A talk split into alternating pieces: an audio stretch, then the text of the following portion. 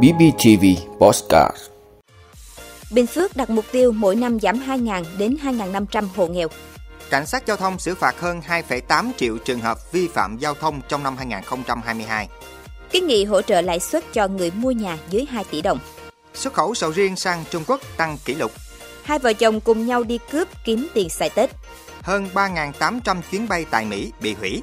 Đó là những thông tin sẽ có trong 5 phút trưa nay ngày 23 tháng 12 của BBTV. Mời quý vị cùng theo dõi. Thưa quý vị, thời gian qua, chương trình giảm nghèo bền vững của tỉnh Bình Phước đã đạt được nhiều kết quả tích cực. Giai đoạn 2016-2020, trung bình mỗi năm toàn tỉnh giảm 2.211 hộ nghèo, tương ứng giảm 0,96%. Trong đó hộ nghèo dân tộc thiểu số bình quân mỗi năm giảm 1.038 hộ. Giai đoạn 2021-2025, chính phủ quy định chuẩn nghèo đa chiều, số hộ nghèo cận nghèo trên địa bàn tỉnh tăng lên 4.870 hộ, chiếm 1,76%, trong đó hộ nghèo dân tộc thiểu số là 2.820 hộ, 1.343 hộ nghèo không có khả năng lao động. Đây được xem là khó khăn thử thách rất lớn bởi Bình Phước có 3 huyện biên giới, 5 xã đặc biệt khó khăn, 25 thôn đặc biệt khó khăn, 3 xã thuộc vùng kinh tế xã hội khó khăn. Với mục tiêu giảm nghèo đa chiều bao trùm bền vững, hạn chế tái nghèo và phát sinh nghèo mới, giai đoạn 2022-2025, Bình Phước đặt mục tiêu mỗi năm giảm khoảng từ 2.000 đến 2.500 hộ nghèo theo chuẩn đa chiều, trong đó có 1.000 hộ nghèo dân tộc thiểu số. Thưa quý vị, Thứ trưởng Bộ Công an Thiếu tướng Nguyễn Văn Long đã yêu cầu Cục Cảnh sát Giao thông trong năm 2023 để nhanh tiến độ xây dựng hai dự án lớn gồm hiện đại hóa trung tâm thông tin chỉ huy và mở rộng hiện đại hóa hệ thống giám sát giao thông. Bên cạnh đó, hoạt động của lực lượng cảnh sát giao thông phải xác định lấy người dân là trung tâm, chủ thể, mục tiêu, động lực và nguồn lực trong công tác, phải thống nhất quan điểm việc tập trung xử lý đối với các hành vi vi phạm về nồng độ cồn, tốc độ, xe quá khổ, quá tải là nhiệm vụ thường xuyên, lâu dài của lực lượng cảnh sát giao thông. Đồng thời phải kiểm soát bằng được nồng độ cồn ở các đô thị, kiên quyết không để xảy ra các vụ tai nạn giao thông nghiêm trọng.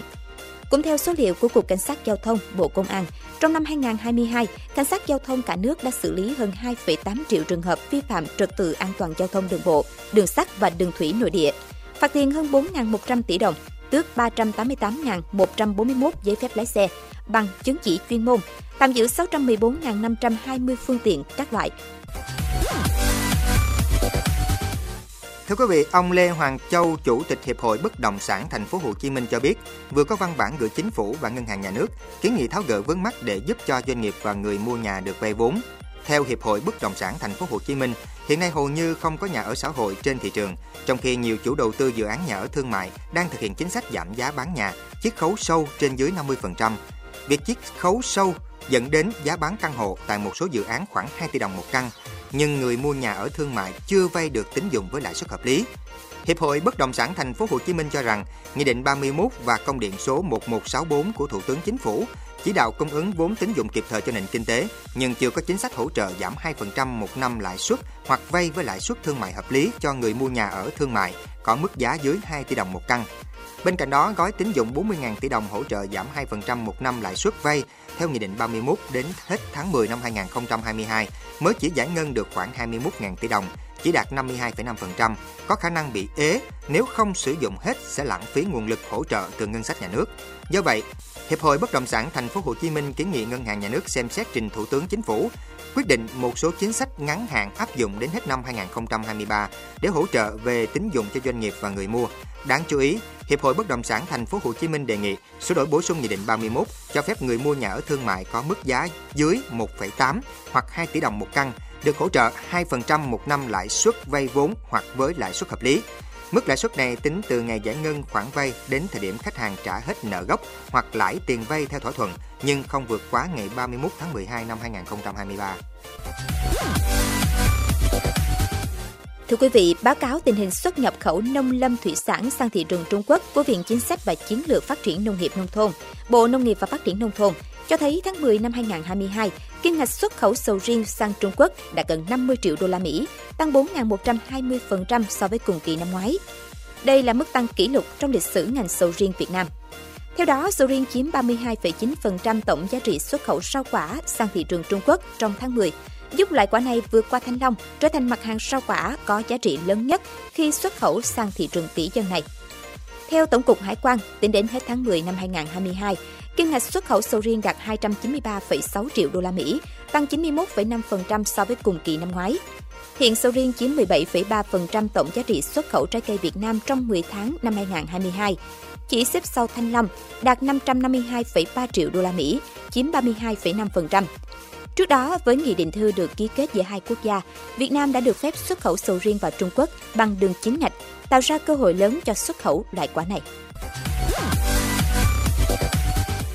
Thưa quý vị, phòng cảnh sát hình sự BC02 Công an thành phố Hồ Chí Minh cho biết, đội cảnh sát hình sự đặc nhiệm vừa bắt giữ Kim Hoàng 28 tuổi và Nguyễn Mỹ Anh 21 tuổi cùng ngụ huyện Bình Chánh để điều tra xử lý về hành vi cướp giật tài sản. Tại công an, Hoàng và Mỹ Anh khai nhận là vợ chồng. Từ tháng 11 năm 2022 đến nay, hai người cùng nhau thực hiện 5 vụ cướp giật điện thoại trên địa bàn các quận 11, Tân Bình và Tân Phú. Hai vợ chồng dùng xe máy rảo quanh các tuyến đường khi phát hiện người dân sơ hở mất cảnh giác. Trong lúc sử dụng điện thoại thì áp sát cướp giật. Khi bị truy đuổi thì cả hai bỏ chạy, dùng bình xịt hơi cay về phía nạn nhân để tẩu thoát. Các điện thoại cướp giật được hai người mang đi bán lấy tiền tiêu xài và để dành tiêu Tết. Quý vị, các hãng hàng không hủy hơn 3.800 chuyến bay của Mỹ vào ngày 22 và 23 tháng 12, trong khi tuyến đường sắt chở khách Mỹ Amtrak hủy một số dịch vụ xe lửa, chuẩn bị cho cơn bão mùa đông cực mạnh đổ bộ vào nước này. Một hệ thống bão mùa đông dự kiến sẽ gây ra bão tuyết cho khu vực Great Lake, bao gồm phần lớn tỉnh Ontario, Canada và 8 bang thuộc Mỹ. Hệ thống bão có lượng mưa lên tới 5 cm và theo sau là đóng băng nhanh ở bờ đông. Bão dự kiến mang theo gió giật 100 km/h và đợt lạnh xuôi xuống phía nam đến tận gần biên giới Mexico. Thời tiết khắc nghiệt diễn ra trùng với lễ Giáng sinh, thời điểm bắt đầu một mùa du lịch nghỉ lễ có thể bận rộn nhất từ trước đến nay.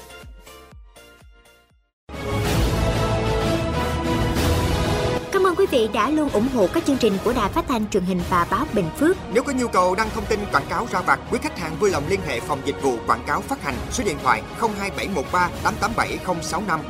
BBTV, vì bạn, mỗi ngày.